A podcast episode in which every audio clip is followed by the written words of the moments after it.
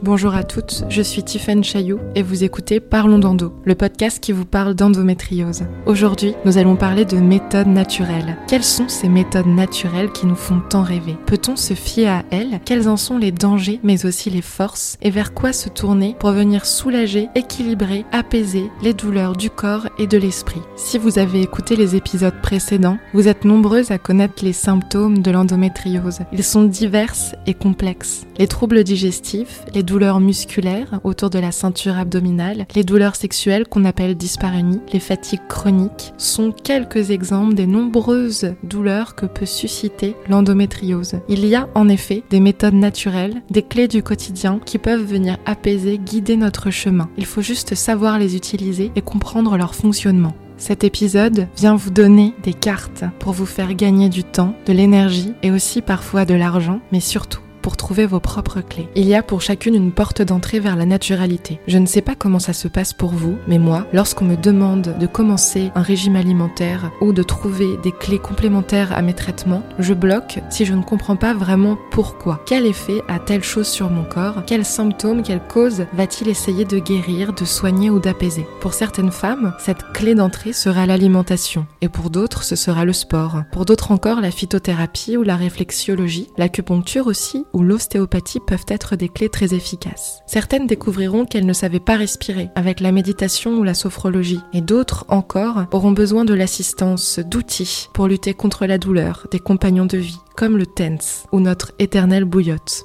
Pour d'autres encore, les massages et la manipulation des organes et des zones musculaires endolories sera très efficace. Il ne s'agit donc pas ici de faire une liste de tout ce qui existe ou une liste de solutions à vous donner car elles sont différentes pour toutes. Il s'agit seulement, en prenant quelques exemples concrets, de vous démontrer pourquoi tout ceci a du sens et de vous donner des clés ou l'envie ou la motivation pour aller chercher vos propres techniques d'apaisement. Pourquoi cet épisode n'intervient qu'en septième? Parce que vous l'aurez compris, nous parlons ici de compléments de traitement. J'ai donc souhaité traiter avant tout les symptômes de l'endométriose, les sujets qu'elle soulève dans notre quotidien et les traitements chimiques de la médecine dite classique. Aujourd'hui, je me sens libre de vous parler des méthodes complémentaires à ces traitements qui dépendent surtout de vous, de vos choix, de votre état d'esprit et qui peuvent pour certaines se révéler être très efficaces en complément pour apaiser les douleurs. J'aimerais avant toute chose répondre à cette question avec vous. Peut-on se fier aux méthodes naturelles pour accompagner l'endométriose? Ma réponse, vous la connaissez déjà. Évidemment, oui, et grandement, mais dans certaines mesures. Les méthodes naturelles ne sont pas toutes exercées au même niveau. Il faut toujours s'assurer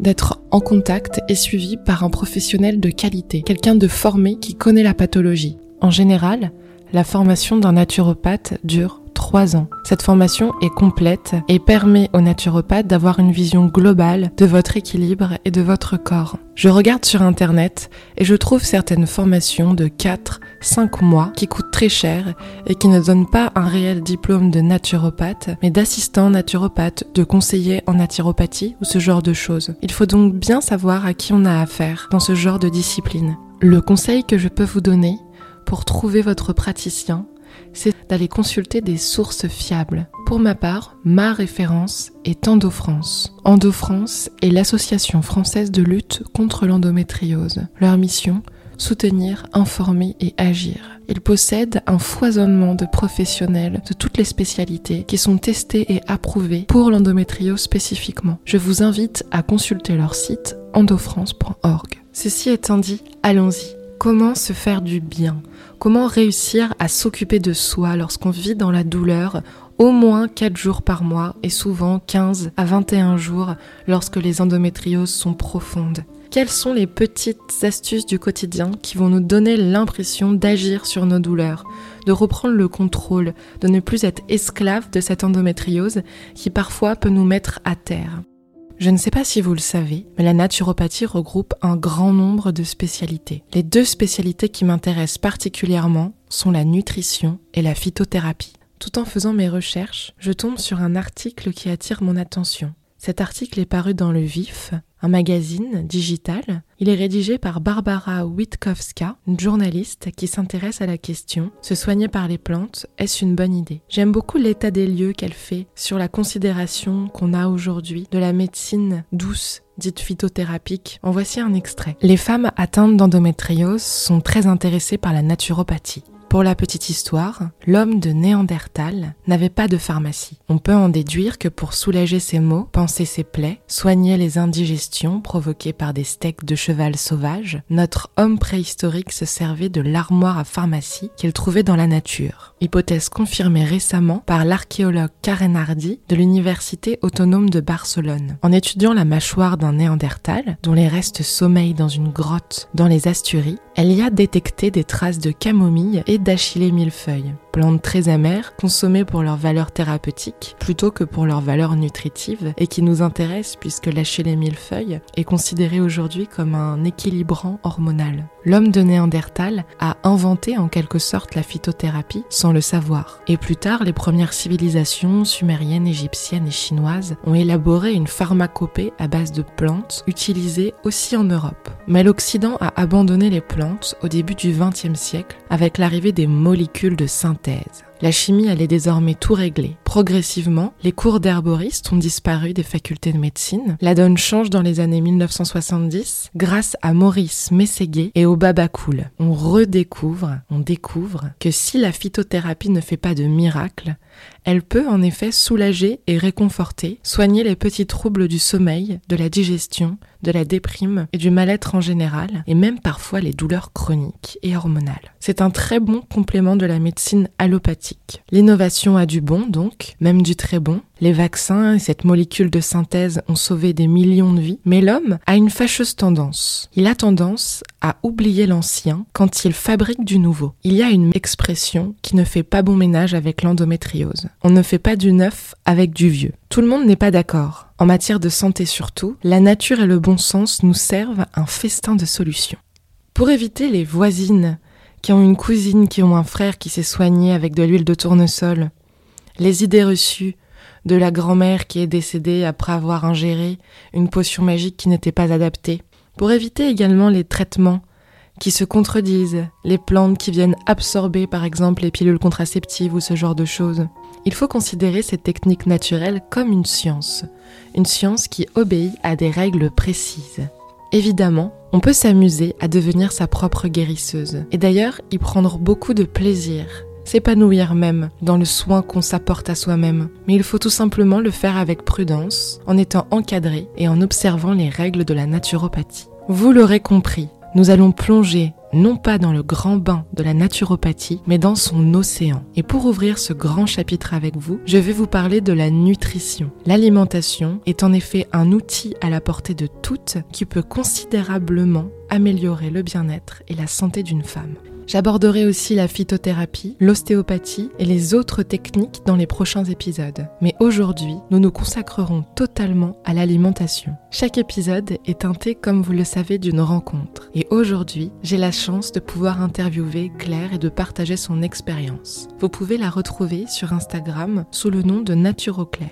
Claire est conseillère en nutrition certifiée dans l'accompagnement de l'endométriose. Je l'ai contactée parce que j'aime beaucoup l'esprit de son compte Instagram qui me donne plein d'idées pour faire mes petits plats anti-inflammatoires. J'aime aussi et surtout son état d'esprit et le parcours qu'elle nous partage. C'est une véritable passionnée de la cuisine. Et pourtant, comme vous allez le découvrir, son parcours et son combat ont été forts et engagés. Rien n'a été simple. Alors, y a-t-il un régime alimentaire précis? Y a-t-il une alimentation particulière à suivre? Une liste définie d'aliments? Que pouvez-vous attendre de l'alimentation? Quelles sont les conséquences de l'endométriose sur le psychologique de l'alimentation et dans le rapport à son corps? Tâchons de répondre à ces questions avec douceur, mais détermination. Le docteur Bergeret nous dit que les médecins ont conscience du manque d'écoute de leur part et se sentent souvent démunis face à la prise en charge très limitée de l'endométriose. En effet, à part la chirurgie, les traitements hormonaux, la ménopause artificielle, qui sont destinés à supprimer les règles et donc soulager les douleurs,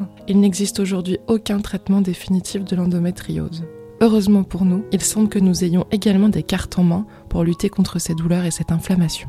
Nous allons pouvoir utiliser l'alimentation pour jouer trois rôles importants dans la douleur et le développement de la maladie. D'une part, l'alimentation pourra être anti-inflammatoire, c'est-à-dire qu'il y a des aliments dits pro-inflammatoires qui génèrent des médiateurs intervenant dans la réaction inflammatoire. Les aliments dits anti-inflammatoires sont capables de combattre cette inflammation.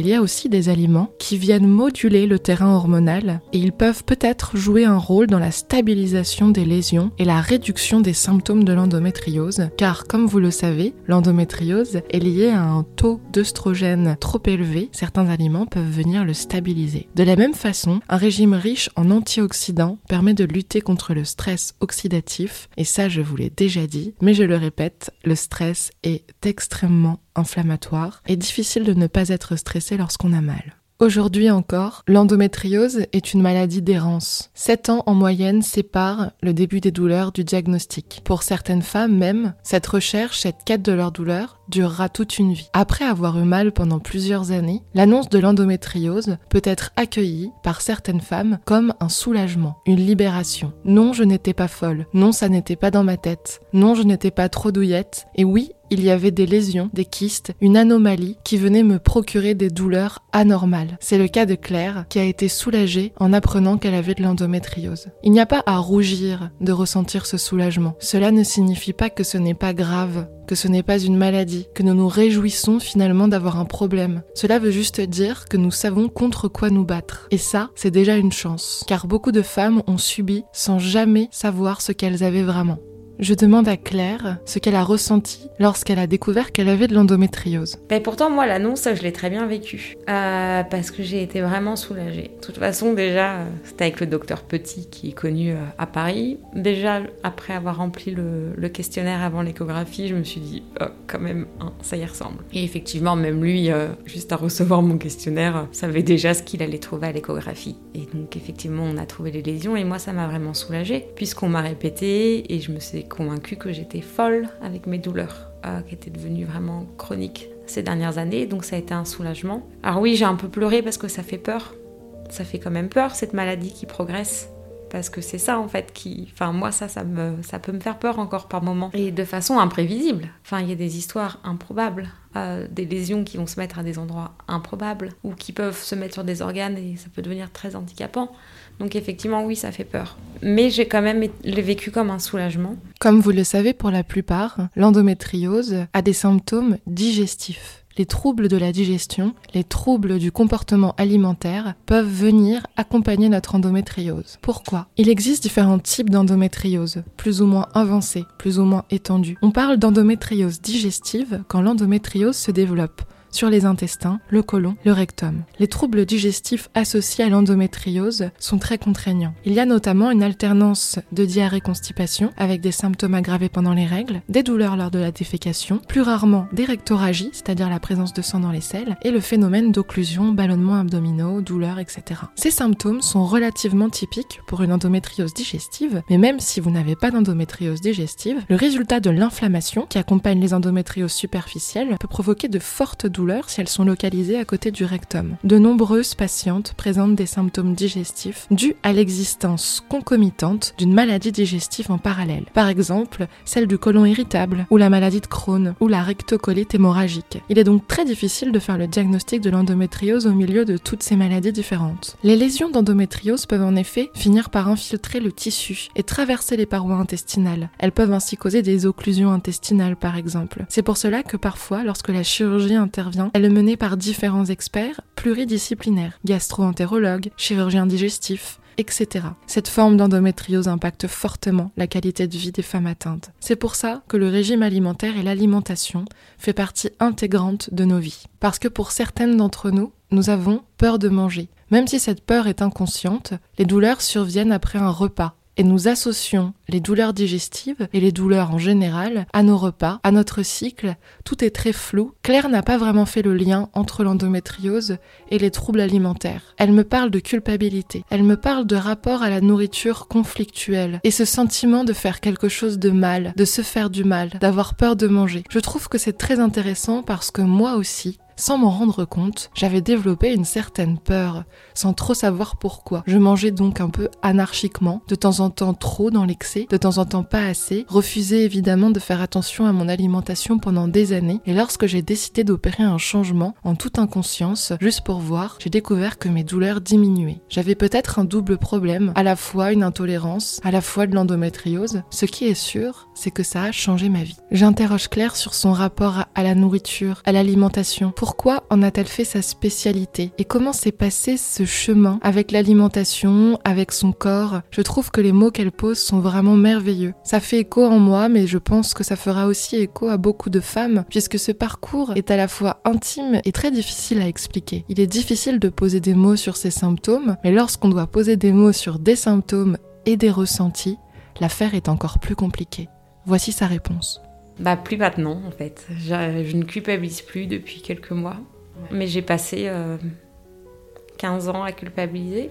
Donc après, j'en parle souvent sur Instagram, moi j'ai eu des troubles du comportement alimentaire pendant très longtemps. Et avant même de savoir que j'avais l'endométriose, euh, j'ai fait partie d'un groupe de parole l'année dernière où en fait j'ai aussi avoué autour de moi que j'avais des troubles du comportement alimentaire. Et j'ai pris conscience que c'était une maladie. Bon, donc ça c'est encore un autre sujet. Mais effectivement, ça a compliqué un peu la tâche quand euh, je me suis dit, bon, bah, je vais devoir suivre une alimentation un peu différente des autres. Du coup, c'est compliqué quand on est déjà dans un rapport euh, conflictuel avec la nourriture. Et en plus, moi, j'avais des gros soucis digestifs. Et donc aussi, une des raisons pour lesquelles j'ai créé NaturoClaire, c'est que dans la plupart des aliments euh, anti-inflammatoires, euh, moi, je les digère pas. Et donc je me suis dit, bah mince, je fais comment ? Et je me suis aussi aperçue que j'étais pas la seule. Et euh, donc l'idée de base, c'était aussi de, de venir un peu en aide à ces personnes qui ne peuvent pas manger tous les fruits euh, anti-inflammatoires comme, tout, comme les autres. Parce que par exemple, on ne digère pas le fructose. Ou que oui, euh, les lentilles, euh, les choux, c'est anti-inflammatoire. Ben, enfin, encore faut-il les digérer. Et donc c'était un peu l'idée d'essayer de, de trouver un juste milieu. Donc voilà, et en fait, il s'avère qu'en en changeant mon alimentation sur plusieurs mois, je redigère quand même un grand nombre de choses. Alors, cause ou conséquence? Lorsque l'on mange et qu'on souffre, même inconsciemment, le cerveau l'enregistre. L'endométriose peut provoquer des troubles digestifs, comme vous le savez. Il est donc naturel que notre rapport à l'alimentation soit entaché, soit amoindri par l'endométriose. Cela peut déclencher sur le long terme des troubles alimentaires. Certaines mangent de manière compulsive ou passionnelles, d'autres vont craindre la nourriture, s'en méfier et passer un mauvais moment à l'heure des repas. Simplifier son alimentation permet de commencer à rééquilibrer sa vie. Je lis la définition de l'alimentation. C'est l'action de fournir à un être vivant ou de se procurer à soi-même les éléments nécessaires à sa croissance, à sa santé, à son immunité et au développement de ses organes. Je ne mange pas toujours en conscience. Je ne profite pas de chaque aliment. Je ne pense pas à l'abondance et au vide qu'il y avait dans mon ventre. Je n'ai pas appris et ça n'est pas grave. Mais lorsque je découvre le plaisir de manger, tout prend une autre allure. Le chemin n'est pas simple pour certaines, mais il existe des outils, des associations, des groupes qui peuvent nous aider. NaturoClaire nous partage son expérience. Cela n'a pas été simple pour elle et elle a dû, au départ, parler dans un groupe pour pouvoir faire sortir la vérité, mettre des mots sur son rapport à la nourriture et enfin avancer. Euh, voilà, j'ai fait partie d'un groupe de parole euh, avec des anorexiques, des boulimiques et des personnes qui faisaient surtout de l'hyperphagie, comme mon cas ces dernières années, c'est-à-dire que je... Souvent d'ailleurs, c'était lié au cycle. Hein. Avant les règles, euh, je mangeais tout ce qui se passait, tout ce qui passait. Ouais. Je me faisais des grosses crises et effectivement, après, je me sentais misérable. Mmh. Et, euh, et ça créait un cercle vicieux de, de mal-être. Euh, donc j'ai décidé l'année dernière de, d'en parler autour de moi. Donc déjà, ça a été une délivrance. Et d'écrire. J'ai écrit tous les jours. Je me suis même retrouvée des fois à écrire des lettres à ma purée d'amandes que je mangeais à la petite cuillère. J'ai aussi pris conscience de mon rapport à la nourriture, donc ça c'était aussi un cheminement personnel qui n'a pas forcément de lien avec l'endométriose. Ouais, mais... mais donc j'ai aussi compris que mes troubles du comportement alimentaire m'ont protégée. Euh, c'était aussi un peu mon refuge parce que des fois il était plus facile de penser à la nourriture que penser à des choses beaucoup plus douloureuses, sans forcément les, les enfou- en, enfouir. Mais voilà, enfin, j'ai, j'ai retrouvé un apaisement face à... Et surtout, et ça j'essaye de le dire souvent, s'il m'arrive de craquer, que ce soit euh, manger en trop grande quantité, même un aliment anti-inflammatoire ou de manger un aliment qui est pro-inflammatoire et parfois même aussi en grosse quantité, le fromage, euh, et ben c'est de ne pas culpabiliser et vraiment de me dire que c'est de l'amour dont j'ai besoin à ce moment précis. En fait, j'ai besoin de m'aimer.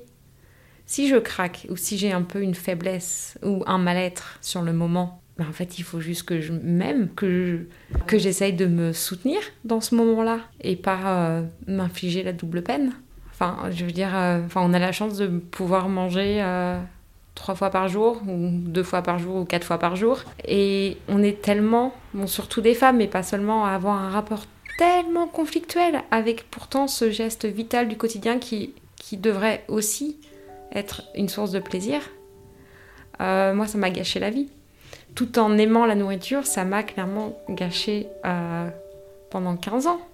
Alors ça n'a pas gâché toute ma vie, hein. j'ai, j'ai, j'ai... ça a été un vrai combat. J'avais déjà commencé à me pardonner vis-à-vis de la nourriture. C'est vrai qu'après le diagnostic de l'endométriose, je me suis encore plus pardonnée. Et grâce à l'endométriose, j'ai appris à m'aimer. Alors je ne m'aime pas tous les jours, hein. euh, je tombe encore dans l'autocritique.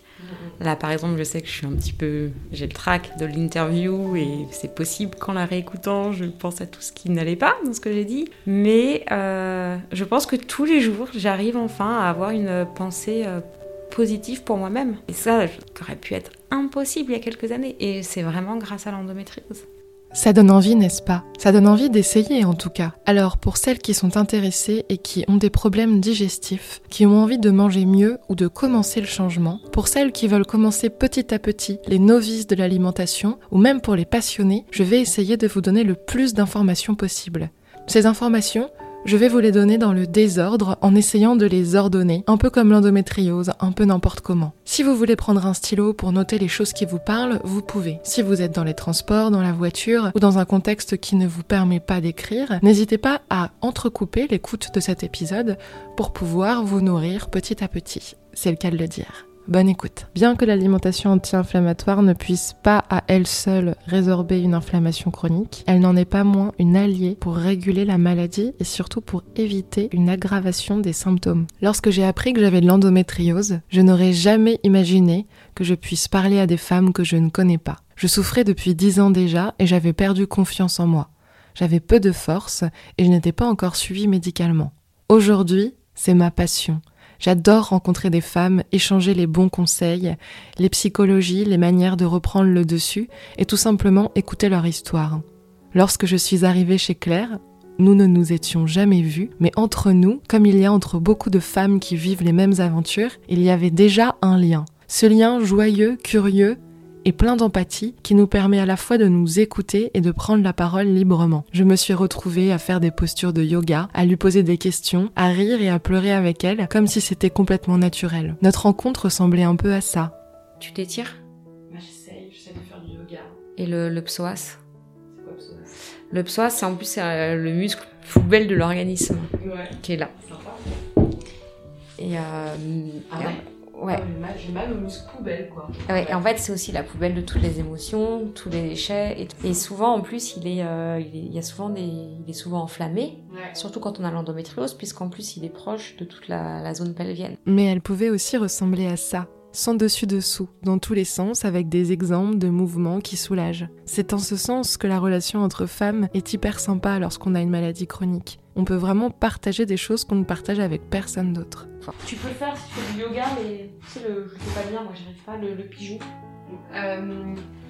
Ouais, bon, ça, parce que moi j'ai pas, aucune mobilité là. Ouais. Ah, celui-là. Oui. Nous plongions dans l'intimité, dans la sensibilité et dans ce que nous ressentions de notre quotidien, dans notre relation par rapport à l'endométriose. Et puis j'ai quand même eu une période où je fais partie de celles qui avaient mal pendant les rapports. Donc ça aussi, grâce à l'alimentation, je ne sais pas, mais en tout cas je n'ai plus mal pendant les rapports. Mais voilà, j'ai eu mal pendant mes, mes rapports. Euh, on la perd quand même, cette féminité. On le déteste, ce corps, à ce moment-là. Mais, euh, mais j'ai décidé de, de faire la paix avec, de ne pas lutter contre, mais avec... Et ça aussi, vraiment, tout ce cheminement mental, hein, qui s'est pas fait du jour au lendemain, euh, avec l'alimentation aussi, fait euh, qu'aujourd'hui, je suis contente d'avoir mes, mes menstruations. Et nous parlions surtout, évidemment, beaucoup d'alimentation, puisque c'est la passion de Claire. Et je me suis dit, de toute façon, il faut que j'essaye. Euh, j'ai vu que ça marchait. Je me suis... Au début, j'ai quand même paniqué, comme tout le monde, je pense. alors je peux pas manger ni ça, ni ça, ni ça, mais je vais manger quoi. Et en fait, très rapidement, je me suis aperçue que, qu'il y avait un champ des possibles.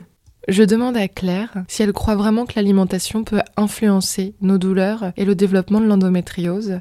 Euh, oui, moi je suis fermement convaincue qu'un euh, changement d'alimentation peut réduire les douleurs euh, liées à l'endométriose. Je pense pas que, le, que l'alimentation va guérir l'endométriose, mais au moins, ouais, jouer sur, euh, sur les douleurs et jouer sur l'inflammation qui est, qui est liée à la maladie. En fait. C'est que de changer son alimentation, c'est à la portée de tout le monde. On ne change pas tout d'un coup. Il faut trouver votre clé d'entrée, la chose la moins difficile à supprimer par exemple, ou la chose que vous préférez manger. Et au fur et à mesure, vous allez trouver votre manière de faire et changer à votre rythme.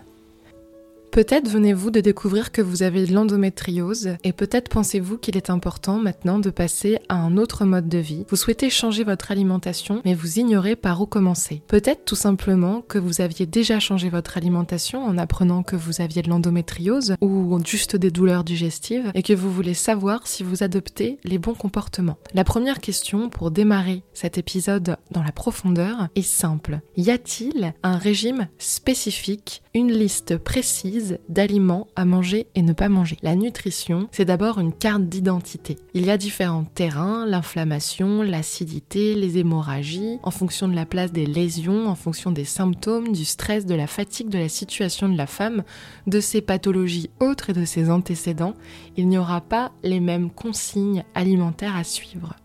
Cependant, et heureusement pour nous, certaines tendances se dégagent. À la question « Y a-t-il une liste d'aliments à manger et d'aliments à ne pas manger ?», je ne peux pas vous répondre positivement. Non, il n'y a pas de liste et les listes que je vais vous donner risquent de ne pas être adaptées. Le conseil que je peux vous donner, c'est si vous avez la possibilité d'aller voir un nutritionniste, d'y aller à un nutritionniste spécialisé en endométriose, par exemple, qu'EndoFrance peut vous conseiller, pour pouvoir être suivi et motivé par quelqu'un qui connaît la maladie et qui peut observer vos réactions, soit de vous observer, de devenir le Sherlock Holmes de votre alimentation et tout doucement, en fonction de vos réactions et de vos symptômes, ballonnement, acidité, douleur, contraction, douleur au moment du cycle, en dehors du cycle, position des lésions, d'adapter votre alimentation au pinceau, progressivement, en apprenant à vous connaître. Cependant, comme je vous le disais, certaines tendances se dégagent et c'est ce que je voulais vous dire dans ce podcast. Il y a quand même certaines choses comme le gluten dont je vous parlais et d'autres aliments qui sont déconseillés car pro-inflammatoires ou trop gras ou difficiles à digérer, et cetera. C'est ces aliments dont on va parler avec NaturoClaire. J'aimerais qu'on revienne sur les termes pour celles qui ont besoin de comprendre. Qu'est-ce qu'une inflammation ? L'inflammation, c'est un mécanisme. Elle se manifeste lorsque quelque chose d'anormal se passe dans notre corps. Des microbes, des blessures, des allergènes ou des lésions. Les lésions d'endométriose. En réaction, notre organisme mobilise des cellules de la famille des globules blancs pour nettoyer le terrain. Ce sont des pompiers multifonctions et ils produisent des molécules, dilatent nos vaisseaux sanguins et nous gonflons et une chaleur est dégagée par notre ventre. C'est l'inflammation. L'inflammation est douloureuse, mais elle est aussi très fatigante pour le corps qui bosse à plein régime. Les fatigues chroniques sont souvent la conséquence de cette inflammation. Pour pouvoir reprendre un peu du poil de la bête, il nous est donc conseillé de faire un régime anti-inflammatoire. En quoi consiste ce régime et quels en sont les composants ? Le régime anti-inflammatoire ne se résume pas à la privation, c'est-à-dire qu'il ne s'agit pas avant tout de supprimer des aliments, mais plutôt d'en choisir des adaptés. L'inflammation chronique est à l'origine de très nombreuses maladies. Il n'y a pas que l'endométriose, mais les maladies chroniques, l'arthrite, l'asthme, les allergies, les maladies cardiaques, le cancer, la maladie d'Alzheimer, le diabète, dépendent en partie de notre alimentation. Adopter un régime anti-inflammatoire permet d'apporter un maximum de nutriments à l'organisme tout en calmant l'inflammation. Son principe est assez simple et intuitif, pas de panique. Choisir d'abord des aliments riches en oméga trois et pauvres en oméga six. Au revoir les acides gras oméga six qui se trouvent dans les huiles de maïs, de tournesol, d'arachide et de soja, ainsi que les acides gras trans, qu'on appelle A G T, qui se trouvent dans les aliments transformés et frits. La farine raffinée, le sucre, les aliments à indice glycémique élevé sont également à éviter car ils augmentent le taux d'insuline et de glucose qui favorisent l'inflammation. Une fois la mauvaise nourriture éliminée, place à tout le foisonnement d'aliments qui font du bien, et notamment nos amis les graisses anti-inflammatoires, riches en acides gras oméga trois. Le saumon, la sardine, le hareng, les anchois, les graines de lin, de chanvre et de noix, les huiles d'olive, très bonnes pour nous, d'avocat et de lin, ainsi que les fruits et légumes font partie des meilleurs aliments permettant de réduire l'inflammation. Nous reparlerons tout à l'heure de la cuisson des légumes qui est très importante pour conserver leurs propriétés positives. Les légumes sont donc riches en antioxydants, les oignons, l'ail, les poivrons, si vous les digérez bien évidemment, et les légumes à feuilles foncées, excellents. Ils sont riches en caroténoïdes anti-inflammatoires, en vitamine K et en vitamine E. Ce sont des véritables médicaments pour notre ventre. Pour ce qui est de la cuisson des légumes, il est important de manger une alimentation à un grand pourcentage végétale. Végétale, c'est-à-dire des légumes et des fruits. Mais il s'agit encore de conserver leurs nutriments, leurs vertus et leurs saveurs pour pouvoir bénéficier du positif que vous trouverez dans les fruits et légumes, des antioxydants, des anti-inflammatoires, des vitamines, et cetera.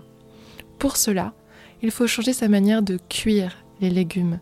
C'est-à-dire qu'il est préférable de les cuire de manière rapide et plutôt dans une cuisson douce. Le vitaliseur, par exemple, ou la cuisson à la vapeur sera parfaite. Si vous ne connaissez pas encore ce mode de cuisson, c'est le moment d'expérimenter. En couple, seul, avec des amis, les vacances, c'est fait pour ça. Pour ce qui est du gluten, vous connaissez l'histoire du gluten, j'imagine. Il y a un siècle, le gluten nous allait aux épaules. Il se renouvelait tous les ans. Aujourd'hui, il s'arrête aux hanches, il n'est pas renouvelable et il n'est plus digéré par le corps. Pour certaines personnes, c'est encore plus difficile que d'autres. Ce n'est pas une mode, c'est juste que nos corps changent. Pour certaines, le gluten sera très mal digéré. C'était mon cas, par exemple. Il sera aussi inflammatoire. La suppression du gluten est une expérimentation, mais pour moi elle a été très facile. J'ai découvert le petit épeautre, le pain à la châtaigne, à la courgette, j'ai exploré les magasins bio. En quelques semaines j'avais oublié que c'était une difficulté, je mange toujours des pâtes, elles sont juste différentes et c'est un vrai plaisir. Mes douleurs ont considérablement diminué. C'était une vraie victoire. Si vous avez l'occasion d'éviter tout ce qui est E, ces additifs sont reconnus comme étant cancérigènes pour la plupart, et pour d'autres ils sont encore cachés. L'expression de leur danger n'a pas encore été libérée. Mais nous ne savons pas s'ils ne sont pas inflammatoires. Cela serait dommage de faire un régime anti-inflammatoire, de trouver les aliments que vous ne digérez pas, et de ne pas en voir les effets parce que vous supportez mal un additif. Évidemment, je ne veux pas décourager celles qui commencent. Et moi, j'ai arrêté les E il y a seulement quelques mois. Pendant deux ans, je n'y ai pas prêté attention, ça me semblait trop compliqué. Je suis venue en dernier recours, je suis très satisfaite de l'avoir fait, mais sans culpabilité et librement. Pour ce qui est des aliments ultra transformés, il s'agit en fait de la mauvaise nourriture, tout ce qui est pâte à tartiner, pizza, fast-food, et cetera. Ça aussi, mon envie a fini par passer. Mais pendant des années, je me suis autorisée, quand je le souhaitais, quelque chose et j'ai observé les réactions de mon corps. Si vous voulez absolument tenir un régime efficace et positif dès le départ, il est préférable de supprimer également ce genre de mauvaise nourriture. Mais ça, ça semble être du bon sens. Pour ce qui est du bio, cela va de sens, mais il est important de le rappeler. Si vous diminuez les pesticides et les produits qui sont sur les légumes et les fruits, et que vous parvenez à faire diminuer le taux de perturbateurs endocriniens et de FODMAP que vous avez dans le corps, ce sera excellent et anti-inflammatoire. N'hésitez pas à vous renseigner sur ces techniques de cuisine et sur les légumes qui sont particulièrement exposés aux pesticides. On ne sait pas encore vraiment l'effet sur le corps, mais il est certain que ça n'est pas bon pour nous. N'hésitez pas à vous référer à la liste des fruits et légumes les plus contaminés par les pesticides. Elle est publiée chaque année par l'Environmental Working Group et elle permet de savoir les éléments, les aliments qui sont les plus chargés en pesticides et donc en perturbateurs endocriniens. L'année dernière, par exemple, les fraises et les épinards étaient très mal placés. En revanche, les brocolis et les patates douces, l'ananas étaient excellents pour la santé et pour nous. Si vous aimez les oléagineux, amandes, noisettes, noix, euh, trente grammes par jour, c'est bien, c'est vraiment super. Moi, par exemple, je me fais des orgies de noix. Alors peut-être que j'en mange un peu trop, mais j'adore les noix, j'adore casser les noix. Euh, et, euh, et voilà, je trouve que c'est quand même bien d'avoir ce, ce genre de petites habitudes qui naissent, parce qu'avant, j'avais pas du tout ça. Et c'est bon pour la santé, donc euh, voilà. Pour terminer avec les oméga trois, si vous avez l'occasion, par exemple, d'accompagner vos plats du beurre oméga trois qu'on voit souvent chez nos grands-parents. Ça n'est pas un réflexe, mais il est à base d'huile végétale et ça peut aussi appauvrir votre alimentation en lactose, en matière animale et en lait de vache surtout, et donc améliorer votre alimentation anti-inflammatoire. Je ne sais pas si vous connaissez le professeur Joyeux. C'est un cancérologue célèbre qui a écrit des dizaines de livres sur l'alimentation. Extrêmement qualifié, il prend la parole dans les médias et se bat tous les jours pour que les hommes et les femmes prennent conscience de leur alimentation et de ce qu'ils mettent dans leur corps.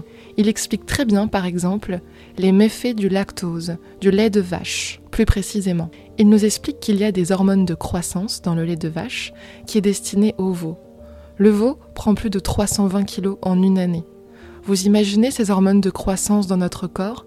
Elles ne sont bien évidemment pas adaptées.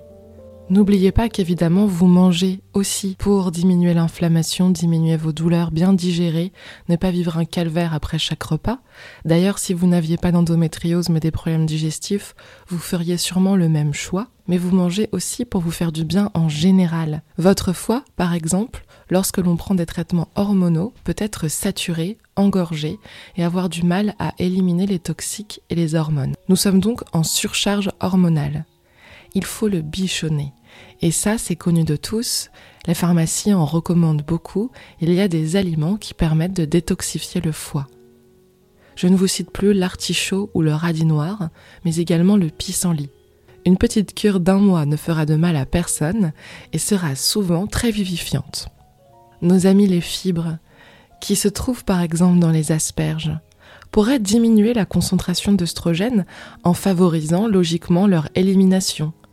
Car lorsque nous mangeons des fibres, nous avons très envie d'aller aux toilettes. Et c'est bien pratique, car nous éliminons des toxines qui sont mauvaises pour nous.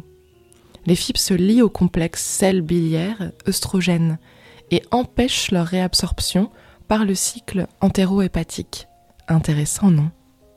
Les herbes et les épices contiennent également des composés utiles pour combattre l'inflammation. Je ne vous cite plus le curcuma, une des stars des anti-inflammatoires qui aujourd'hui est controversée parce qu'il serait mal assimilé par le corps. Certaines femmes le digèrent mal puisqu'il leur irrite la voie digestive, mais pour celles à qui il convient, cela peut être très efficace. Les épices, oui, car certaines épices ont des propriétés très anti-inflammatoires, toutefois pas toutes. Les épices très fortes, comme le poivre noir, qu'on conseillait en accompagnement du curcuma, mais qui en fait n'est pas bon pour nous, le paprika ou le piment de Cayenne, le piment fort, contiennent des lectines, des protéines végétales qui sont très inflammatoires, mais surtout qui augmentent la perméabilité des intestins. Il faut donc mieux éviter ce genre d'épices en cas d'endométriose. Concernant les protéines, il est essentiel de prendre en compte la qualité des produits. Les œufs biologiques sont excellents. Ils apportent plus d'acides gras anti-inflammatoires que les œufs d'élevage industriel. Et il y a des idées reçues sur les œufs, comme cette histoire de cholestérol. En réalité, et le blanc et le jaune sont excellents pour nous. Le café augmente le taux d'œstrogène en circulation, donc euh, si vous pouvez le remplacer par la chicorée ou la ricorée qui contient un peu de café mais moins, c'est vraiment bien. C'est pas facile d'arrêter le café, hein, donc euh, chacun son rythme, comme, euh, comme pour tout le reste. Si vous ressentez le besoin de vous faire accompagner, c'est totalement euh, envisageable et surtout c'est normal parce qu'on a souvent besoin d'être à deux. Moi j'ai la chance d'avoir un partenaire de vie qui m'a soutenue dès le départ et qui a eu envie de faire ce régime avec moi. Si vous, voilà, vous n'avez pas ce binôme ou, ou que vous avez envie de le faire aussi pour vous, pour vous, avec vous, n'hésitez pas à voir quelqu'un. Je vous conseille le site de Nanaturopathe qui est excellent là-dessus. Euh, ses conseils sont vraiment de qualité. Elle prend le temps, elle l'a vécu elle-même. Ça fait plusieurs... Euh, maintenant, je pense que ça doit faire... Euh, plusieurs dizaines d'années qu'elle est sur le sujet. Et voilà, je, je m'en suis beaucoup inspirée dans mon parcours et je trouve que c'est vraiment complet, donc ça peut être un soutien. Nous sommes toutes libres évidemment de faire des choix éthique également. Certaines femmes décideront d'être végétariennes ou végétaliennes.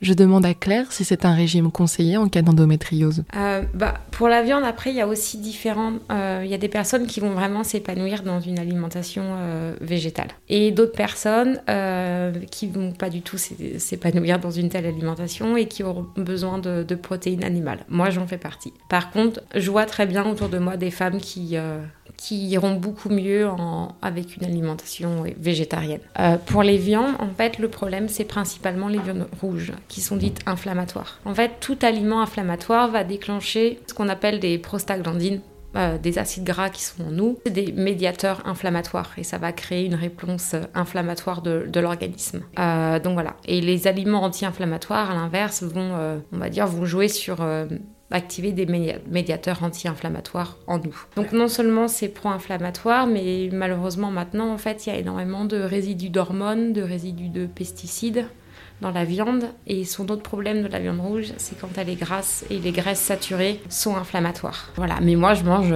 toutes les semaines euh, de la volaille, euh, des poissons et, euh, et des œufs. Donc je mange des protéines animales. Je, effectivement, je limite la viande rouge. Je ne vais pas continuer la liste de cette manière. Je vais plutôt la discuter avec Claire pour que chacune puisse s'approprier les différentes vertus des aliments dont nous parlons. Mais avant ça, je voulais préciser quelque chose. C'est Claire qui me l'a expliqué et c'est très important. Il y a deux choses. Il y a la digestion et l'inflammation. Un aliment anti-inflammatoire peut être mal digéré par nous. Et à l'inverse, un élément que nous digérons très bien, qui ne nous déclenche pas de problèmes digestifs, peut être inflammatoire. Ce n'est pas parce que vous avez mal au ventre que vous avez mangé un aliment inflammatoire. Et à l'inverse, ce n'est pas parce que vous vous sentez très bien après un repas que vous avez mangé des aliments anti-inflammatoires et que vous n'êtes pas inflammé. Il y a des messages qui peuvent tromper et c'est pour cela que c'est difficile de trouver son régime alimentaire. C'est qu'il faut à la fois trouver les aliments anti-inflammatoires et une fois qu'on les a trouvés et qu'on a adopté ceux que nous apprécions, il y a aussi les aliments que nous digérons qui rentrent en compte. Bref, ça paraît compliqué comme ça, mais une fois qu'on s'y met,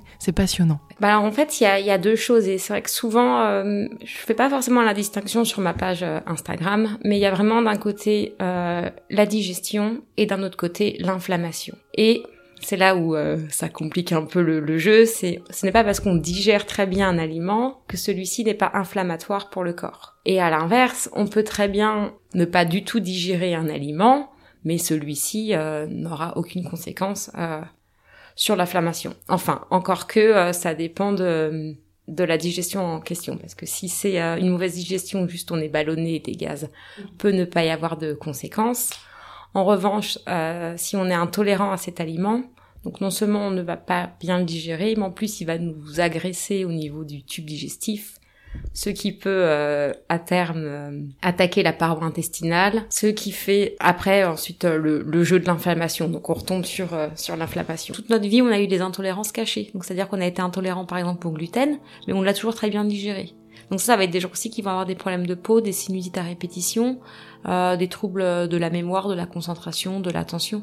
Et en fait, euh, ils vont faire une prise de sang et eux, ce sont des vrais cœliaques. Enfin, les vrais intolérants au gluten, depuis vingt ans. Et ça, effectivement, ça peut foutre en l'air un système immunitaire, une barrière intestinale, et ça peut aussi faire le jeu d'endométriose, hein, parce que j'ai remarqué que le nombre de femmes qui étaient cœliaques et avec de l'endométriose, je trouve qu'il est, il est trop important.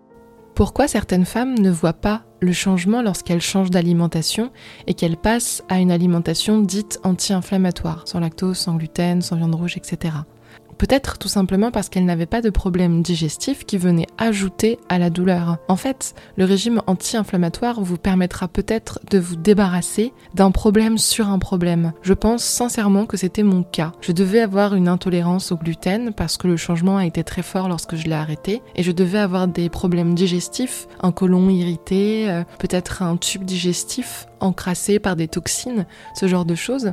Et le fait de, d'assainir mon alimentation et de purifier la zone digestive a diminué mes douleurs et mon inflammation, c'est certain. Ma vie est devenue plus simple. Lorsque vous êtes dans un état d'esprit où vous vous dites que de toute façon vous n'avez rien à perdre, si vous avez le courage d'essayer, cela peut être du bonus.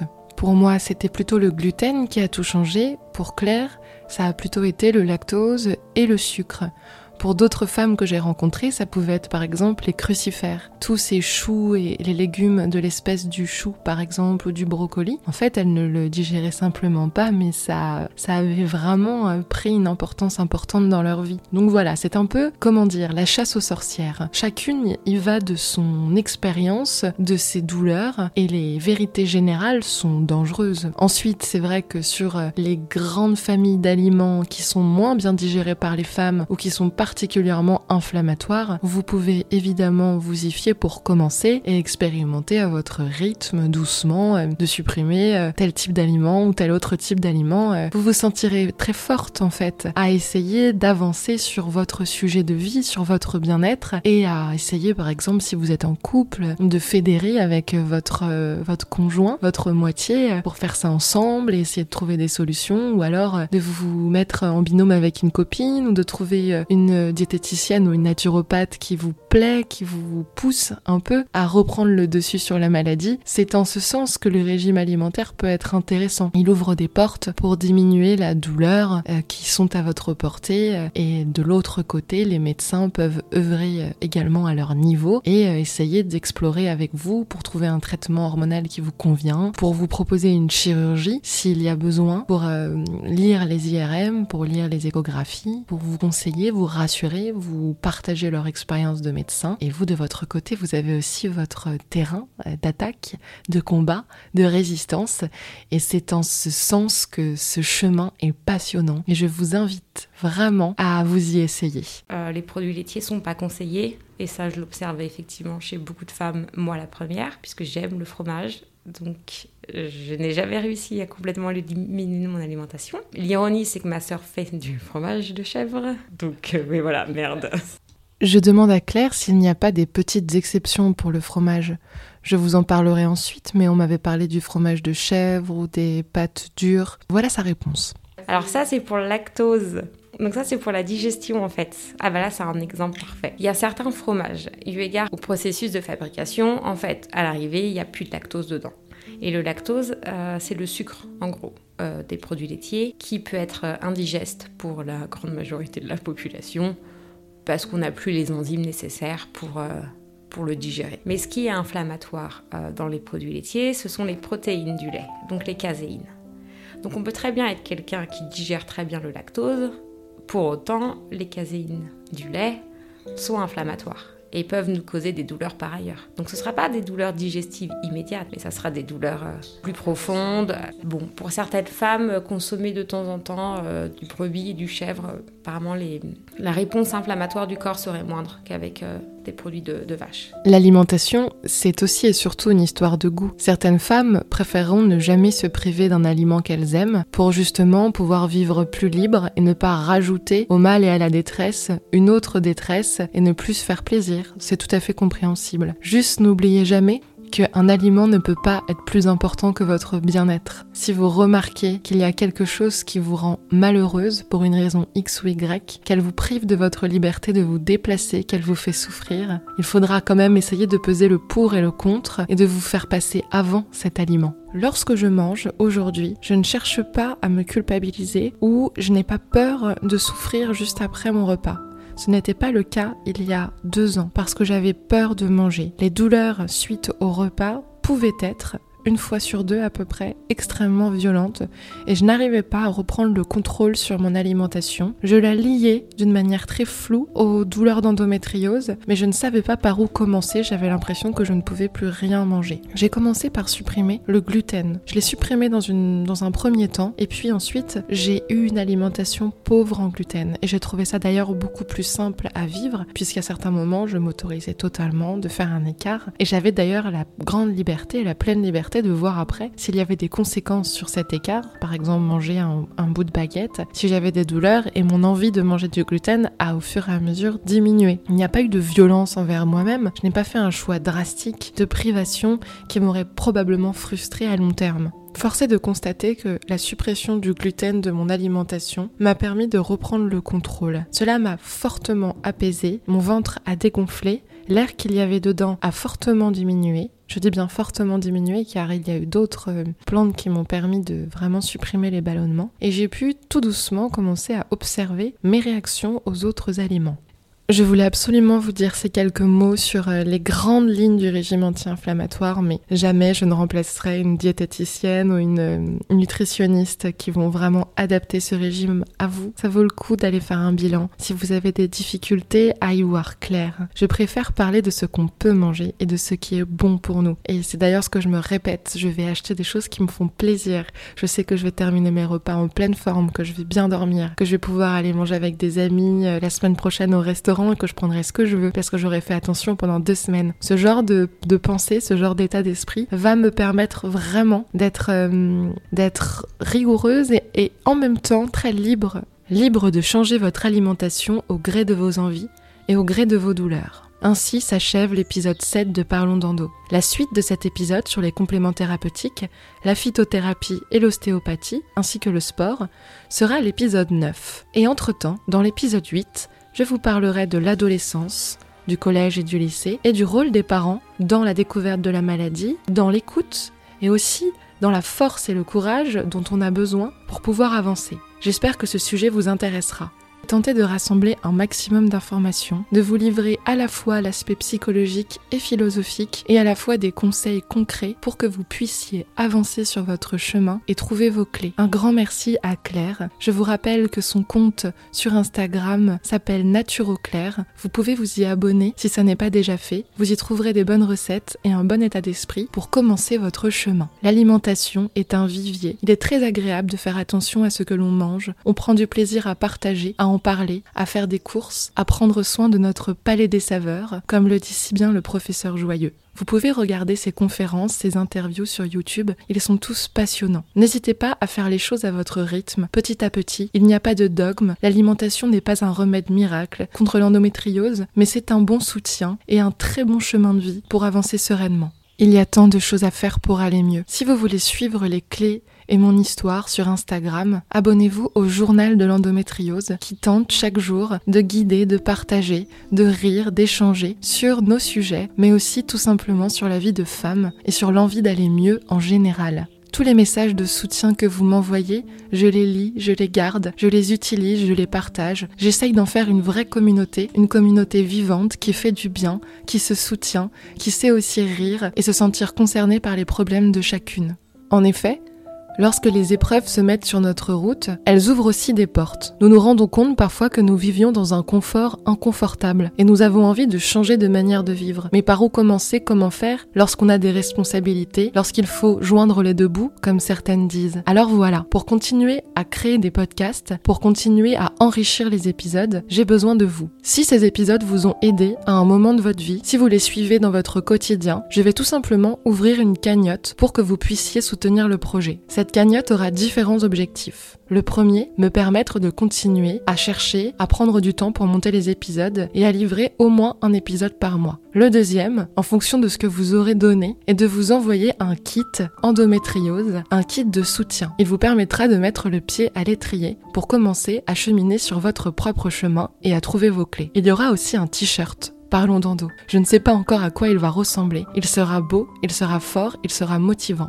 Il y aura aussi un calendrier qui vous permettra de commencer à faire votre calendrier des douleurs. Cette cagnotte sera disponible d'ici un mois et je vais, en attendant, aller chercher des partenaires spécialisés en endométriose qui pourront apporter leur pierre à l'édifice. L'idée est de vous donner l'occasion de recevoir un paquet qui vous accompagne, qui vous égaye et qui vous donne du courage pour continuer votre chemin. Évidemment, ça n'est pas un chemin de tout repos. Certaines femmes atteintes souffrent énormément. Les traitements sont lourds, les chirurgies nombreuses. Mon idée n'est pas d'édulcorer quoi que ce soit, mais tout simplement d'essayer de reprendre le dessus sur la maladie et de ne pas rester esclave de ses douleurs. Vous pouvez également me soutenir en vous abonnant à la chaîne iTunes, SoundCloud ou Spotify, en mettant un commentaire et surtout en partageant à votre manière, à votre façon le podcast. Un grand merci à EndoFrance pour le soutien qu'il m'apporte chaque jour dans la diffusion du podcast. N'hésitez pas à consulter leur site sur endofrance point org. Il y a toutes les informations nécessaires pour commencer ces quêtes, effectuer des recherches ou trouver des praticiens, des spécialistes qui pourront vous aider. Et n'oubliez pas le plus important, parlons d'endo, un peu n'importe comment, à l'image de la maladie, mais parlons d'endo.